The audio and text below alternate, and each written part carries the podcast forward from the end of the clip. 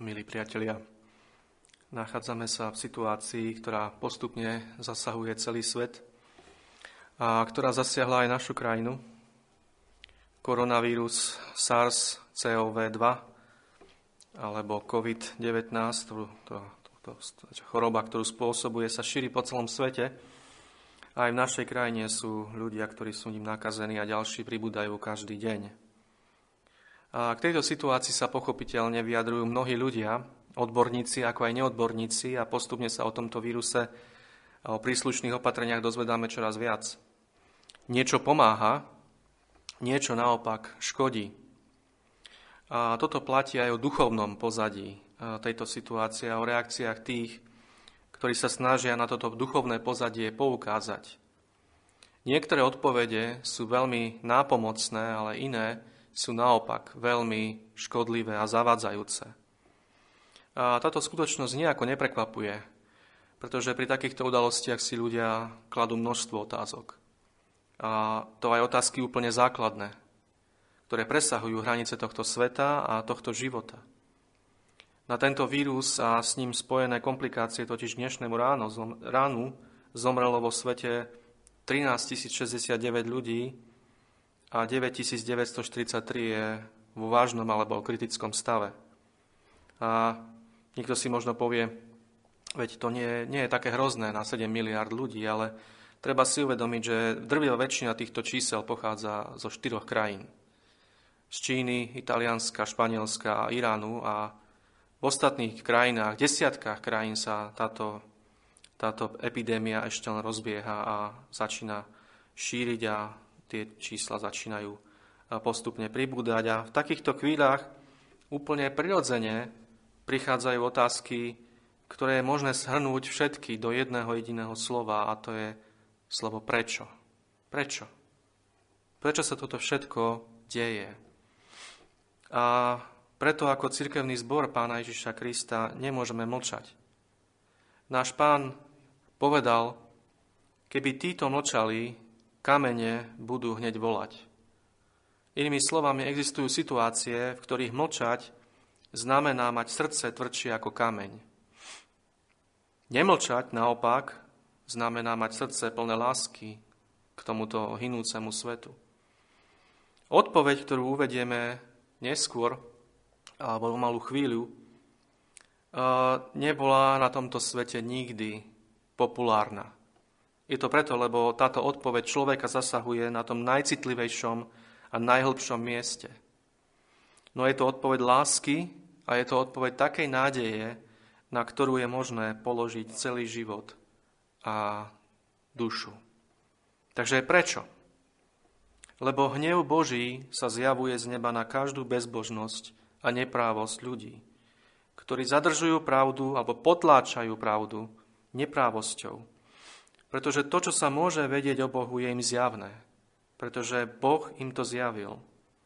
Lebo jeho neviditeľné atribúty, totiž jeho večnú moc a jeho božstvo, ktoré sú len duchovne pochopiteľné, vidieť od stvorenia sveta vo stvorených veciach, aby boli všetci ľudia bez výhovorky.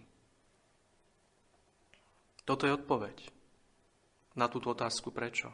Koronavírus je prejavom Božieho hnevu na bezbožnosť a neprávosť ľudí. Keď Biblia hovorí o Božom hneve, hovorí o nevyhnutnej reakcii svätého a spravodlivého Boha na všetko, čo ide proti jeho charakteru a proti jeho zjavenej vôli. Nejde o nekontrolované, nekontrolované výbuchy hriešného hnevu, ktorými sa prejavujeme my, ľudia, ale o plne kontrolované zjavenia Božieho postoja k tomu, čo sa deje na tomto hriešnom svete. Či jazda sudca celej zeme neučiní súdu? To sa pýta Abraham v modlitbe v Genesis osemnásť dvadsaťpäť. A odpovede samozrejme áno, učiní.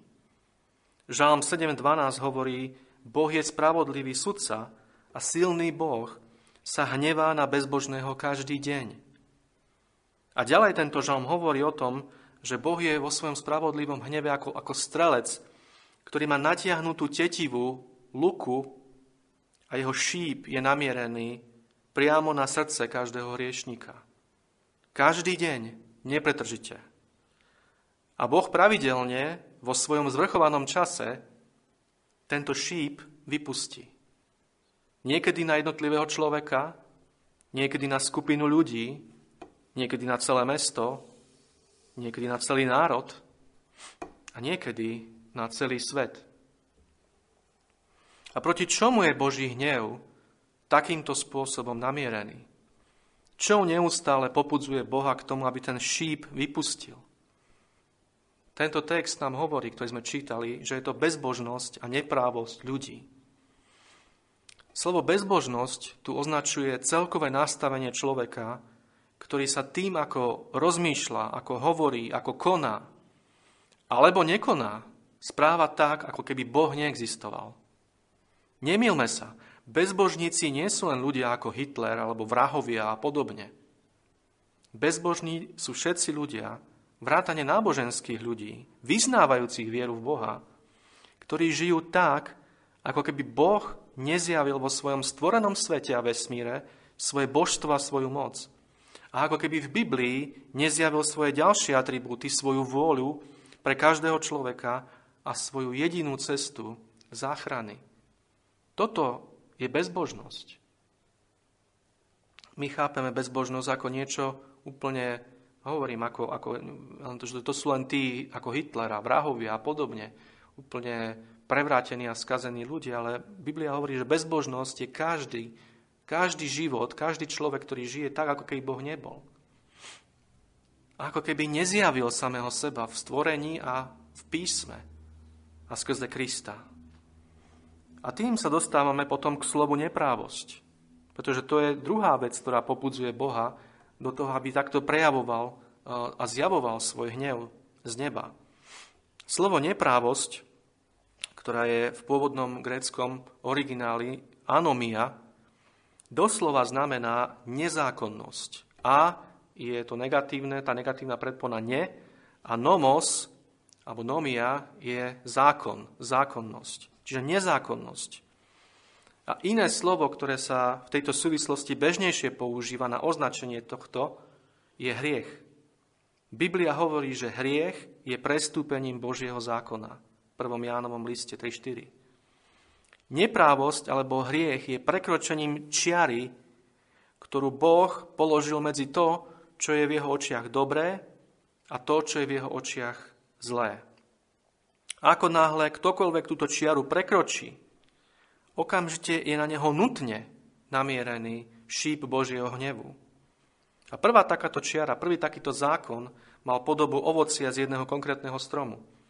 Tento zákon bol vyjadrený následovnými slovami. Z ktoréhokoľvek stromu rajského budeš slobodne jesť, ale zo stromu poznania dobrého a zlého nebudeš jesť, lebo toho dňa, ktorého by si jedol z neho, istotne zomrieš. Do Genesis dva šestnásť a sedemnásť. Prví ľudia, Adam a Eva, túto čiaru prekročili.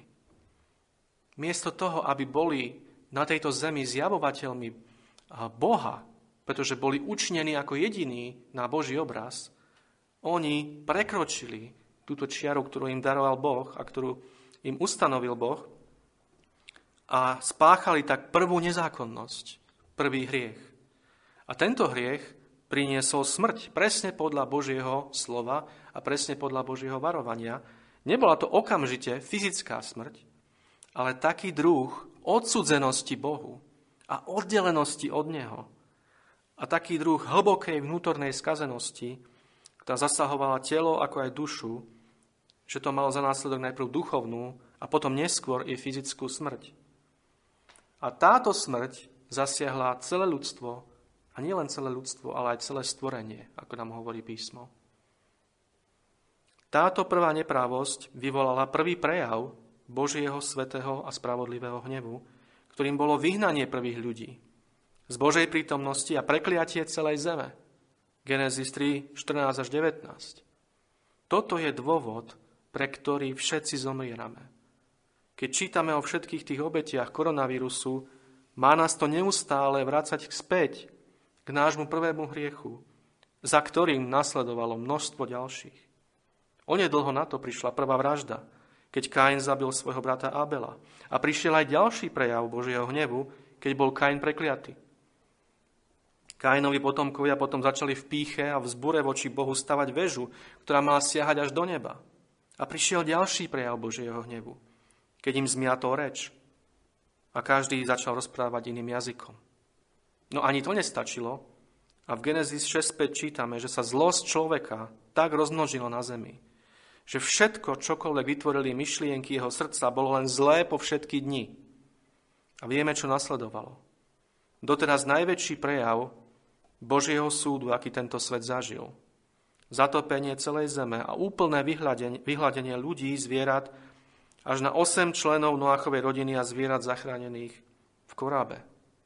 Tento súd je odtedy mementom pre tento svet a prorockým predobrazom posledného Božieho súdu, ktorý má ešte len prísť a ktorý bude znamenať definitívny koniec tohto sveta, ako ho poznáme. No hriech človeka pokračoval ďalej. Noach zhrešil a opil sa, pričom jeho hriech viedol k hriechu jeho syna, Chama, ktorý sa s prevráteným potešením pozeral na svojho obnaženého otca a opitého. Takto hriech pokračoval ďalej a množil sa spolu s tým, ako sa množili ľudia na tejto zemi. A práve toto množstvo ďalších hriechov vyvolávalo nové a nové prejavy Božieho hnevu. V Biblii čítame o Božom súde nad Sodomou a Gomorou, o Božích hranách zoslaných na Egypt, o Božom súde nad kananejskými národmi v zasľúbenej zemi a o Božích súdoch nad jednotlivcami ako Achan, Korach, Balám, nad národmi ako Amon, Moab, Edom a mnohými ďalšími. No čítame aj o Božích súdoch nad Božím vyvoleným ľuďom, nad potomkami Abraháma, Izáka a Jakoba, o tých, ktorí popadali mŕtvi na púšti a nemohli vojsť do zasľúbenej zeme. Čítame o asýrskom a neskôr o babylonskom zajatí a o úplnom spustošení Jeruzalema a Božieho chrámu. Boh dal ľudstvu po páde Adama a Evy do hriechu iný zákon, ktorý Biblia zhrňa nasledovne. Milovať budeš Pána svojho Boha celým svojim srdcom, celou svojou dušou a celou svojou mysľou. Milovať budeš svojho blížneho ako samého seba. Je tu Matúšovi dvadsiatej druhej kapitole. Prvé vyhlásenie je súhrnom prvých štyroch Božích prikázaní a druhé je súhrnom piateho až desiateho Boh nám týmito prikázaniami ustanovil nové čiary, ktorými oddelil morálne dobro od morálneho zla. A preto aj tento zákon nazývame Božím morálnym zákonom. A tento svet v skutočnosti nedostal nikdy nič, nič lepšie. Nikdy, čo by, čo by lepšie v pár vetách zhrňalo to, ako, ako má človek žiť. A keby tak žil, tak by bolo na tomto svete naozaj, naozaj dobre. A čo to znamená? Znamená to to, že kto naozaj miluje Boha, nebude mať iných bohov, čo je prvé prikázanie. Nebude si Boha nejako zobrazovať a nebude uctievať nikoho iného, ani sa modliť nikomu inému, čo je druhé prikázanie. Nebude brať Božie meno nadarmo nejakým spôsobom. Bude ho mať v úcte, tretie prikázanie. A bude vždy oddelovať deň odpočinku pre Boha, čo je štvrté prikázanie, ktoré hľadí späť na to, čo Boh učinil na samom začiatku, keď posvetil siedmy deň stvorenia a oddelil ho od ostatných dní, Genesis dva tri. A potom, kto miluje naozaj svojich blížnych, bude mať v úcte svojich rodičov. Piaté prikázanie. Bude mať v úcte posvetnosť života. Šieste prikázanie. Bude mať v úcte posvetnosť manželstva podľa Božieho ustanovenia ako jediné miesto legitímnej intimity, čo je siedme prikázanie. Bude mať v úcte posvetnosť majetku druhých. Osme prikázanie. Bude mať v úcte pravdu. Deviate prikázanie. A nebude druhým závidieť a byť žiadostivý toho, čo patrí druhým. Desiate prikázanie. Toto všetko sú čiary medzi dobrom a zlom, ktoré ustanovil Boh. A Biblia hovorí, človek, ktorý to všetko učinil, bude tým žiť. Čítame o tom v Galatianom tri dvanásť, ale toto je citát zo Starej zmluvy. Inými slovami, ten, kto toto všetko dokonale činil po celý svoj život, bude môcť mať večný život. Zaslúži si tým večný život. Pretože keď to všetko dokonale činil, znamená to, že nikdy nezhrešil a má voľný a slobodný vstup do neba a do večného života. Kto z nás ale dokáže s čistým svedomím povedať, že toto všetko dokonale činil po celý svoj život? Kto môže povedať, očistil som svoje srdce, som čistý od svojho hriechu? Ako hovoria príslovia dvadsaťdeväť. Tieto Božie čiary sú denne na tomto svete prekračované miliardami ľudí. A to tými najhoršími spôsobmi. Ľudia majú milióny rôznych modiel, alebo uctievajú a velebia seba. Modlia sa k mŕtvým ľuďom, čím znevažujú Krista ako jediného prostredníka medzi Bohom a ľuďmi. Ako nám hovorí prvý Timoteovi dva päť. Denne používajú meno Boha a Krista ako nadávku alebo na rôzne iné zvolania a uľavenia si. Deň Pánov, nedeľa, je len jedným z bežných dní a Bohu je venovaná maximálne hodina v kostole, ktorú väčšina aj tak predrieme alebo prestojí vonku. A potom je tu obrovská neúcta k rodičom. Vraždy a zabíjanie nenarodených detí, neliečiteľné chorých a starých, rozbijanie manželstva, rodiny a rôzne druhy toho najhoršieho smilstva. Príšerná korupcia, kradnutie a rôzne podvody, každodenné milióny lží a hrozná závisť a žiadostivosť po tom, čo patrí druhým. A to každý jeden deň. A potom prídu rôzne nešťastia, prírodné katastrofy alebo pandémia koronavírusu a ľudia sa pýtajú prečo. A mnohí sa to nepýtajú v pokore, ale v pýche a v hneve. Ako je to možné, že Boh niečo také dopustí? Kde je, keď ho najviac potrebujeme? No to má peknú kontrolu nad týmto svetom.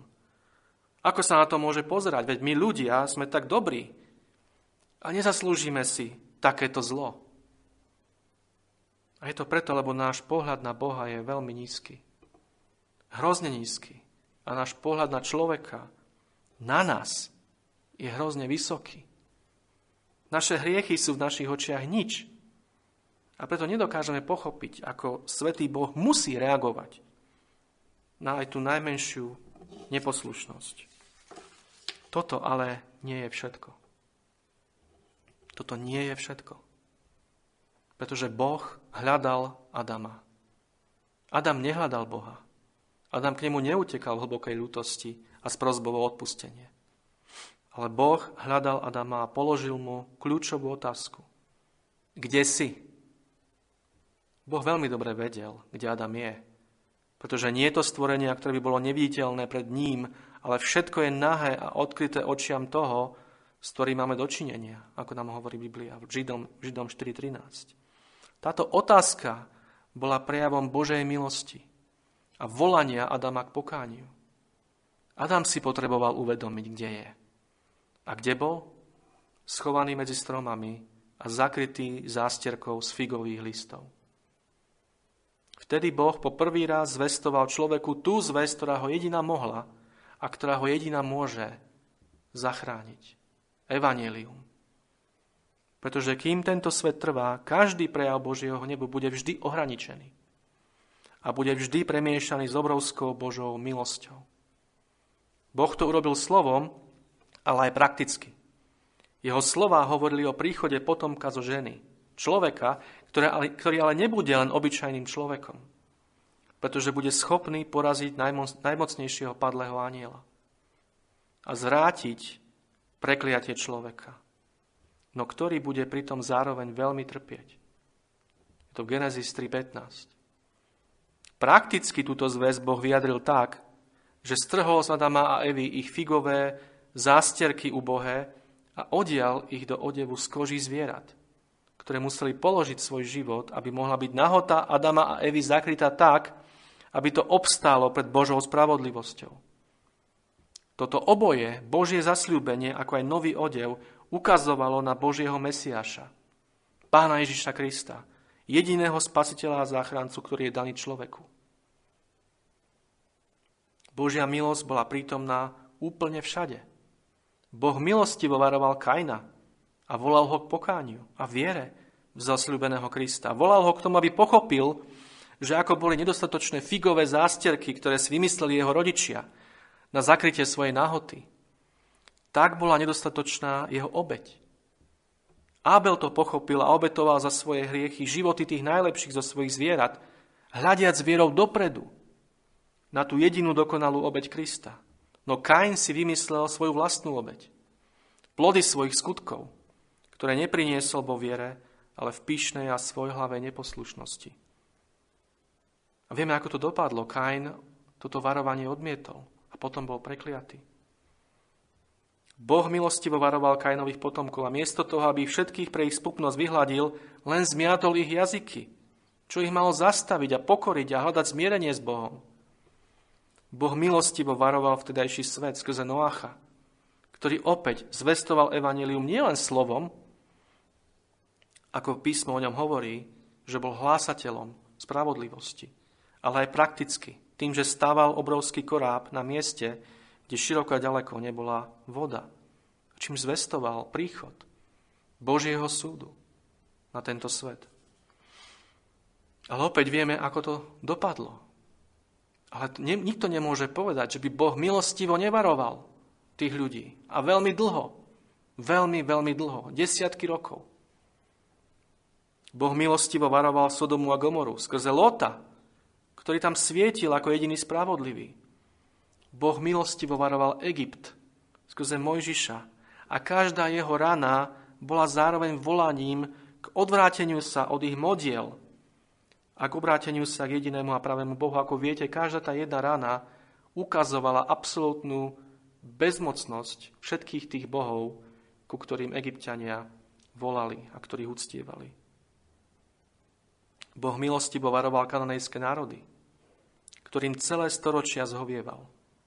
Zvesťou o tom, čo vykonal Egyptu a ako previedol svoj ľud cez more, púšť a Jordán.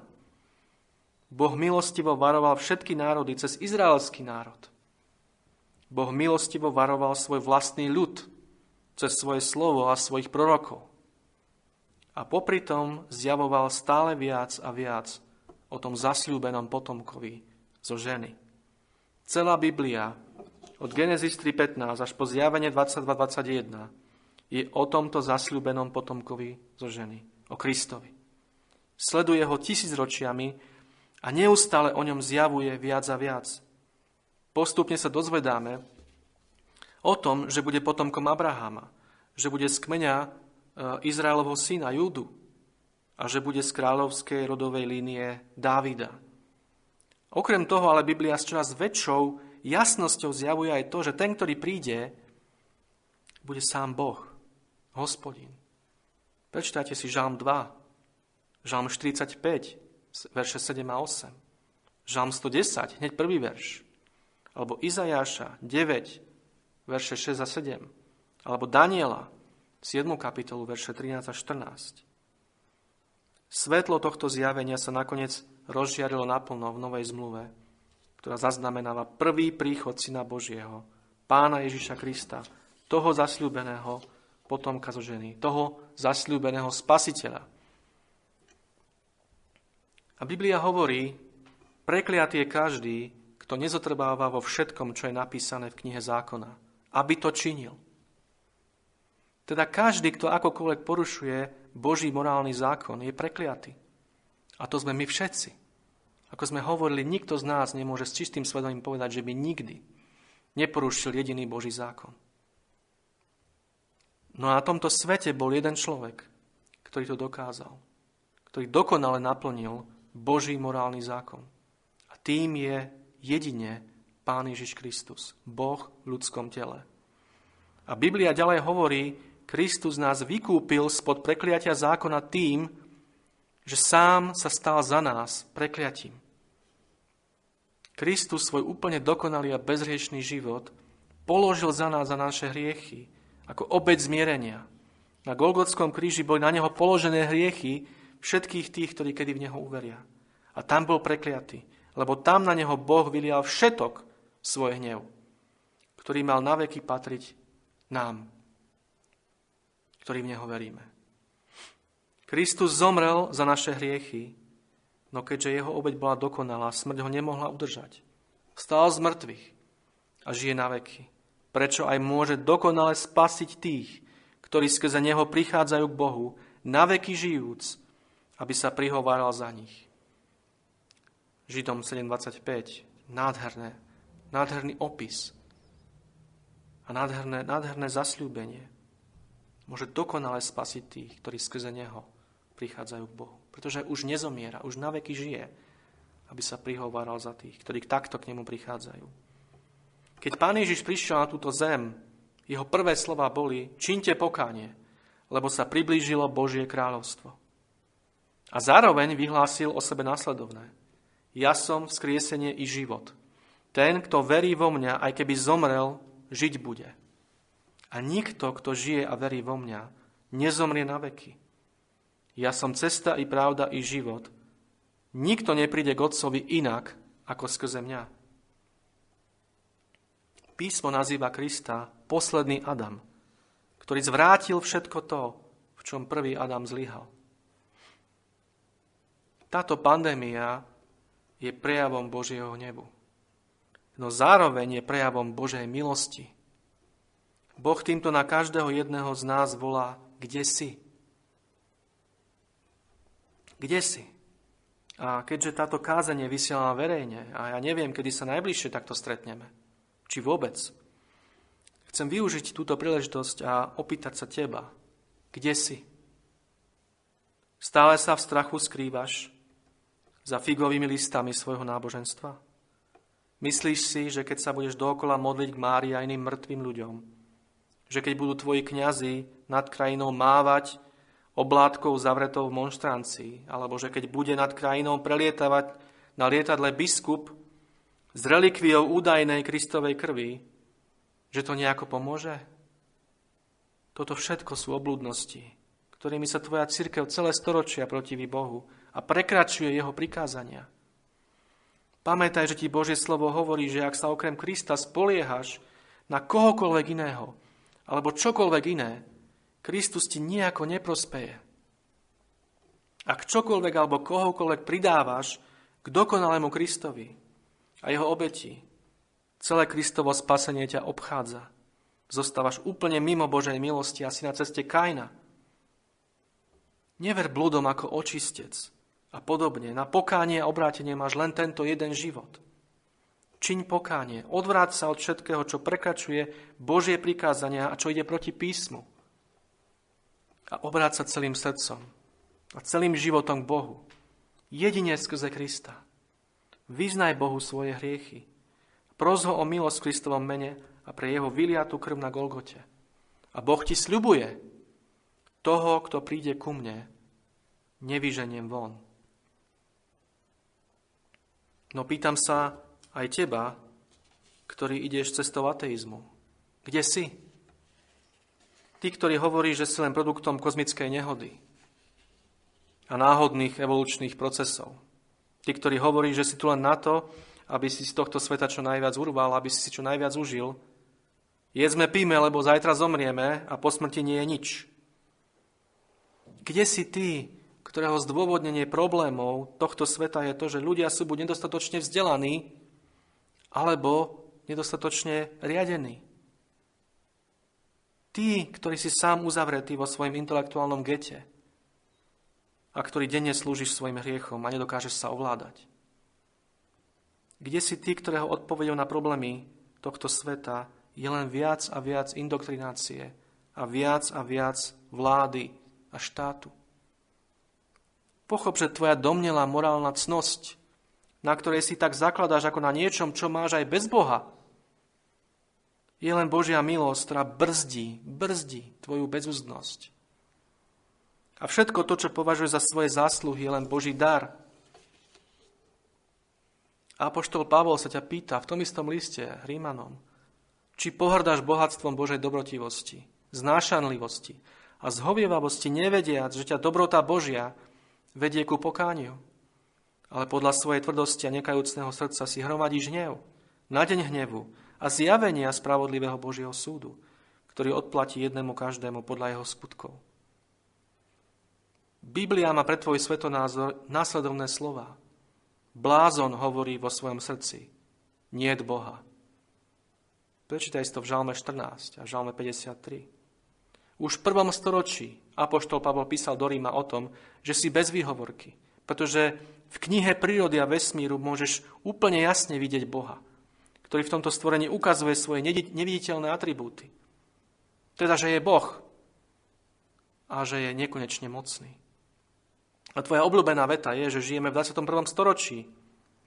No práve dnes, keď vieme stále viac o tej úchvatnej usporiadanosti a vyladenosti vesmíru a života tu na Zemi, keď vieme o kóde dé en á a o ďalších veciach, práve v dvadsiatom prvom storočí čoraz viac ľudí opúšťa, dokonca vedcov opúšťa tvoje náboženstvo evolúcie a humanizmu ako niečo úplne neudržateľné. Ako ďalej písal Pavol v našom texte, znova a znova budeš o sebe hovoriť, že si múdry. No znova a znova sa bude ukazovať, že si blázon. Lebo neustále zamieňaš slávu večného Boha za niečo konečné, bezcenné a bezmocné. A to nehovorím o zvláštnom, špeciálnom Božom zjavení, o Biblii, ktorú mnohí ľudia v prvom storočí nemali. No ty k nej máš úplne slobodný prístup. Každý deň. A vec jedno, tieto Božie súdy budú pokračovať. A tvoji bohovia majetku, práce, biznisu, cestovania, dovoleniek, festivalov, nakupovania, kavra, kaviarní, barov a krčiem, alkoholu a smilstva, jedlá a pitia, kultúry, filozofie, vedy a politiky budú znova a znova padať na tvár pred živým Bohom. Aj keď táto pandémia prejde, príde ďalšia. Bohu sa nebude nikto posmievať, lebo čokoľvek seje človek, to bude i žať. Frekvencia týchto božích navštívení sa bude zvyšovať. Až kým bezbožnosť na tomto svete nedosiahne takú úroveň, že ju zastaví už len druhý Kristov príchod. A definitívne koniec tohto sveta, ako ho poznáme. Ten posledný boží súd však už nebude premiešaný s milosťou. Vtedy už nebude čas činiť pokánie. Bude príliš neskoro. A rovnako bude príliš neskoro po smrti, ktorá teraz kosí po svete. No ešte stále máš čas. Dvere do Božieho kráľovstva sú stále otvorené. A odpustenie hriechov je ti ponúkané úplne zadarmo. Čítaj list Rímanom tri devätnásť dvadsaťštyri. Úplne zdarma. Všetko vykonal a dokonal Pán Ježiš. Ty len vyjdi von zo svojich ubohých opevnení a kapituluj pred ním, kým ti ponúka úplný mier a odpustenie. Dnes, keď počuješ jeho hlas, nezatvrdzuj svoje srdce, ale choď k nemu a dnešok bude dňom tvojho spasenia. Kto verí v syna, má večný život, hovorí písmo. Ale kto nie je vo viere poslušný synovi, neuzrie života, ale hnev Boží zostáva, zostáva na ňom. A na záver chcem povedať pár slov aj k vám, drahí bratia a sestry v Pánovi. Vzdialenejší aj blízky. Nebeský Otec cez túto situáciu láskavo volá a pýta sa aj teba. Kde si, dieťa moje? Mnohí z vás sa tešíte na to, ako budete čoskoro vytrhnutí. Mám pre vás, mám pre vás zlú správu. O vytrhnutí, ako sa na mnohí tešíte, Biblia neučí. A ani by som to nespomínal, no ak tento svet naozaj vchádza do obdobia posledného súženia, vedzte, že budete jeho súčasťou a budete priamo v jeho strede. Ako vtedy obstojíte? Keď už teraz mnohí z vás nedokážu rozsúdiť pravdu od omylu alebo dokonca otvoreného bludu. Ten, ktorý prichádza a ktorý sa načas posadí na trón tohto sveta a bude pre seba žiadať božskú česť, nebude Pán Ježiš, ale jeho úhlavný nepriateľ. Pamätajte, predpona anti neznamená len proti, ale aj na miesto. A pamätajte, že tá druhá šelma, ktorá vystupuje zo zeme v Zjavení trinásť, má dva rohy ako baránok, ale hovorí ako drak. Viete si predstaviť, aké pôsobenie blúdu a aký tlak to bude? Koľký z vás sa tomuto tlaku poddávate už dnes? A je to veľmi cítiť, obzvlášť teraz v tejto situácii s koronavírusom. Máte spoločenstvo a modlite sa s ľuďmi, ktorí nepoznajú Krista a sú na širokej ceste.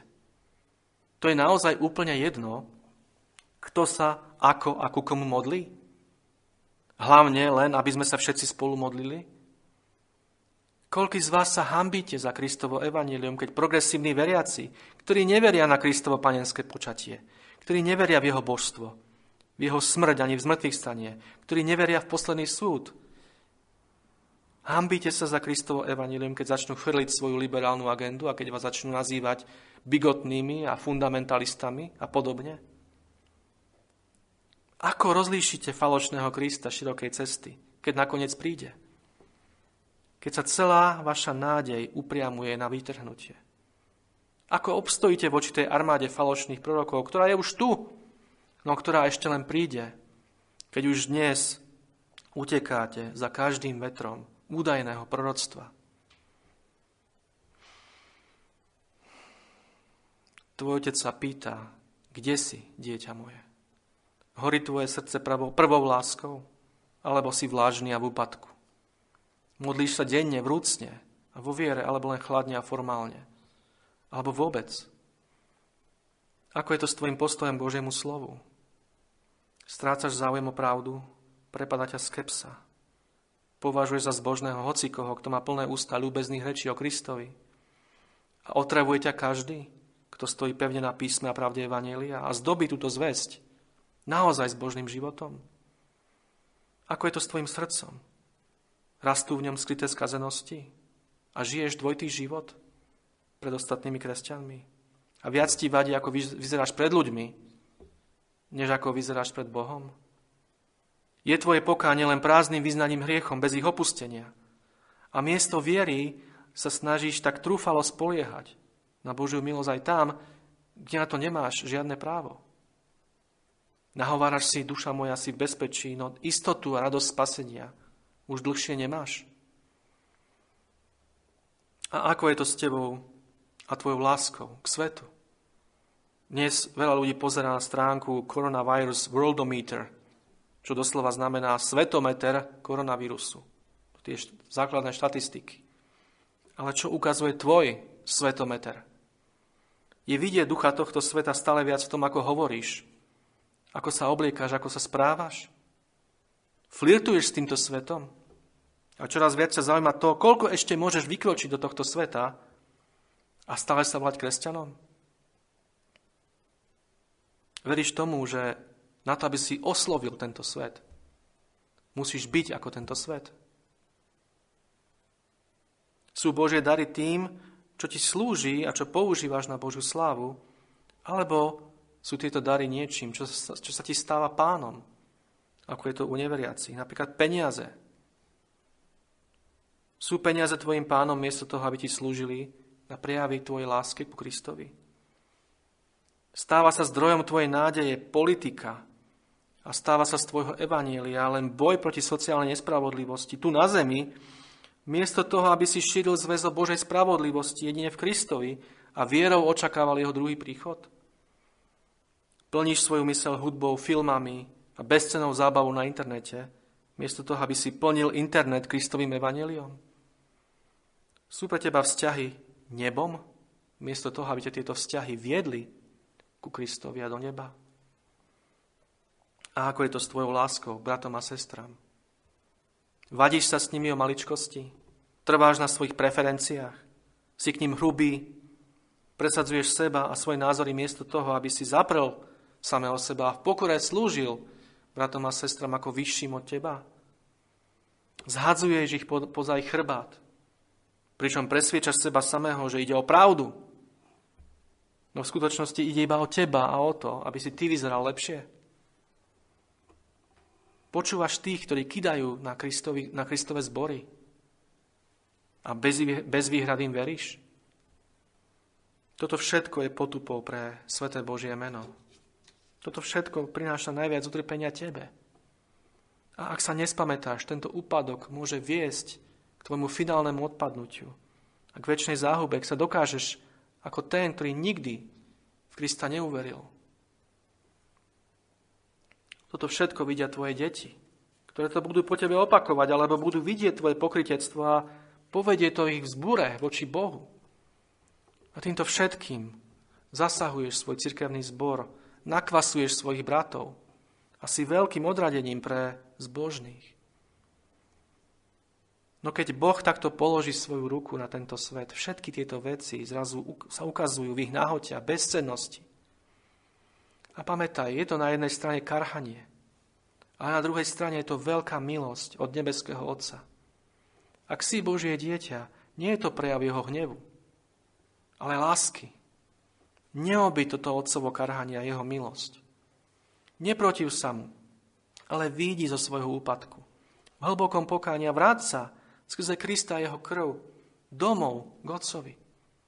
Vylej mu svoje srdce, vyznaj mu svoje hriechy a opätovne sa mu celé oddaj vo viere a s prosbou o milosť.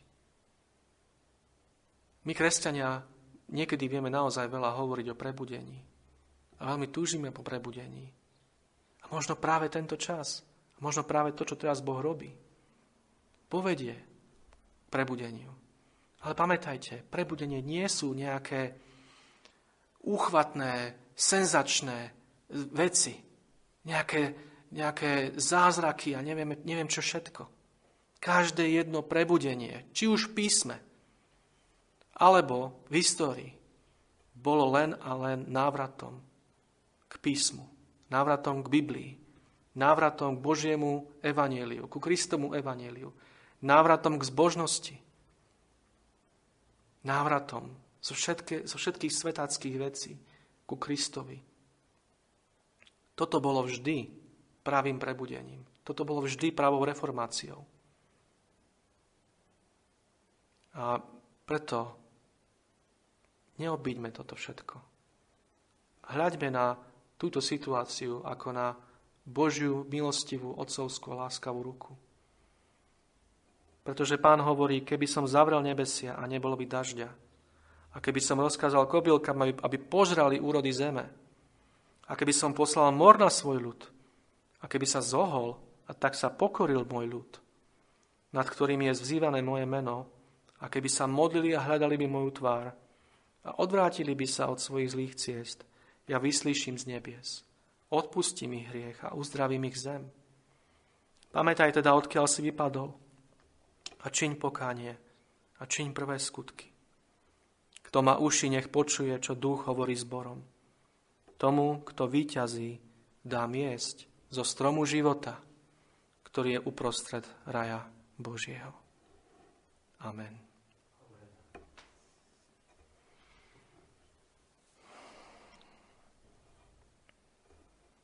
Náš drahý nebeský Oče, náš Pane a náš Bože, Pane, skláňame sa pred Tvojou zvrchovanou rukou. Skláňame sa pred Tvojim majestátom. Pane, Ty si Boh. Ty si ten hrnčiar, Pane, a my sme len hlina v Tvojich rukách. A Ty máš absolútne a zvrchované právo naložiť s nami tak, ako Ty sám chceš. Lebo Ty si nás stvorila, Ty si nám dal život. Ty si nám dal toto všetko, čo máme. A Ty si nám dal Krista. Ty si v Kristovi sám prišiel na túto zem, aby si niesol na sebe všetko to, čo sme my napáchali. Všetko to, čo sme my spôsobili.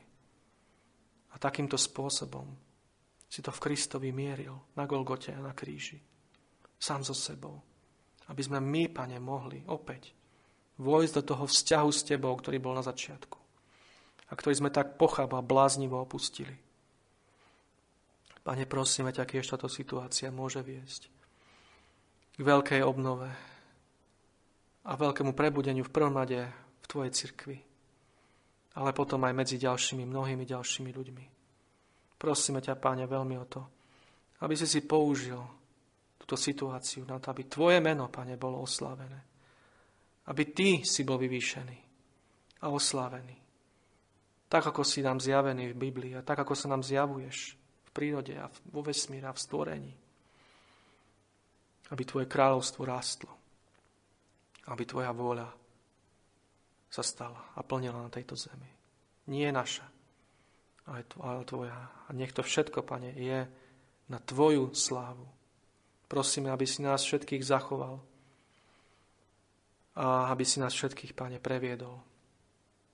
A aby sme, Pane, mohli vytrvať až do konca vo viere v Krista. A aby sme milovali Tvoj príchod. Aby sme neboli ľudia, ktorí, ktorým je teraz ľúto, že musia byť doma. Lebo nemôžu robiť to a ono, ako, ako ľudia svetáci, ktorí, ktorí ti nevenujú jedinú myšlienku. Ale aby sme boli ľudia, v ktorých životoch sa až tak veľmi nezmenilo. Pretože žijeme jednoduché, zbožné životy pre Teba. Kiež to všetko, Pane, môže takto byť použité na Tvoju slávu a na naše mnohé požehnanie. Amen.